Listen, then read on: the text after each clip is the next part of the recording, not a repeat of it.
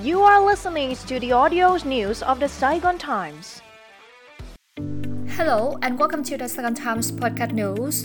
I'm Hung Ngân with Hello for the podcast news today, January 19. Võ the Xuân serves as acting state president. Vice State President Ánh Xuân now serves as acting state president after the 15th National Assembly at its third extraordinary session in Hanoi yesterday afternoon discharged Nguyễn Xuân Phúc from the post of state president of Vietnam. Late yesterday afternoon, National Assembly Chairman Vương Đình Huệ represented the National Assembly Standing Committee to sign an announcement of the National Assembly Standing Committee on the right of Thị Ánh Xuân to work as acting state president. Xuân holds this new position until the National Assembly election of a new president. Article 93 of the 2013 Constitution states when the state president is not in office for a long time, his or her vice state president will serve as acting president. But when the position of state president is vacated, the vice state president will take over as acting president until a new president is elected by the National Assembly.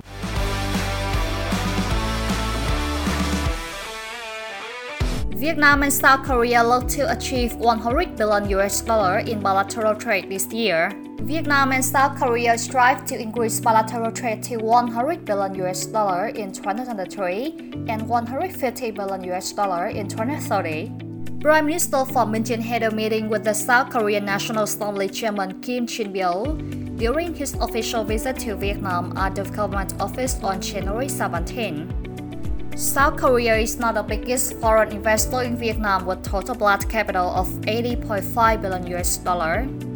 Bilateral trade between Vietnam and South Korea in 2022 amounted to nearly 87 billion US dollar, up by 9 billion US dollar against last year. Vietnam had a trade deficit of 38.3 billion US dollar with South Korea. Prime Minister Chinh affirmed South Korea is a trusted partner and Vietnam wants to maintain a strategic and long-term relationship with South Korea. To achieve the bilateral trade targets, the Prime Minister proposed the two countries cooperate effectively in implementing the Vietnam-Korea Free Trade Agreement and the Regional Comprehensive Economic Partnership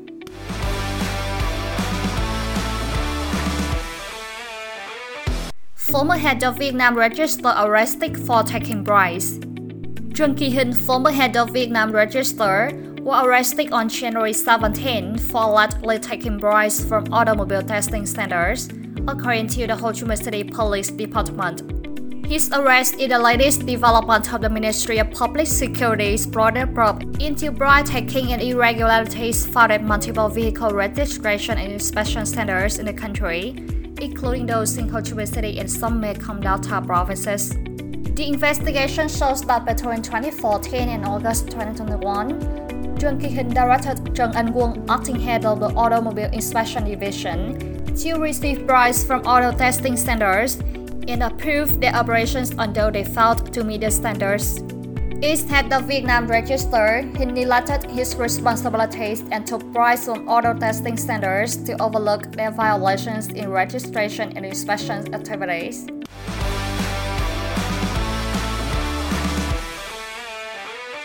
Five ferries to be mobilized for temporary Red ferry terminal.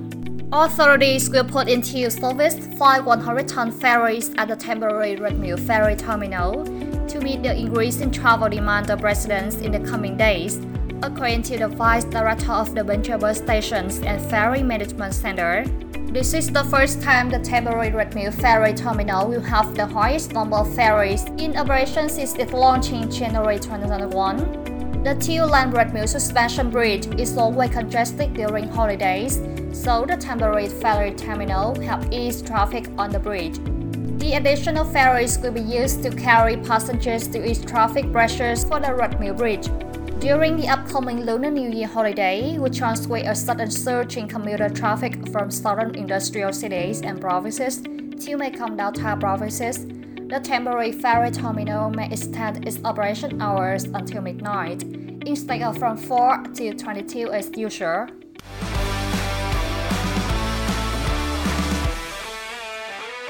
Hanoi to close Hoàn Kiếm pedestrian area and on quarter for Tet activities. The Hanoi government has announced the closure of the pedestrian spaces around Hoàn Kiếm Lake and the on quarter allowing citizens to travel smoothly during the Tet holiday. The working zones around Hoàn Kiếm Lake and the Old Quarter will be closed from January 20 and February 3rd. The local authority plan to organize various cultural and music programs to serve citizens and tourists. Moreover, two firework displays will be held in front of the Hanoi Moi newspaper office and the Hanoi Post Office during the Lunar New Year.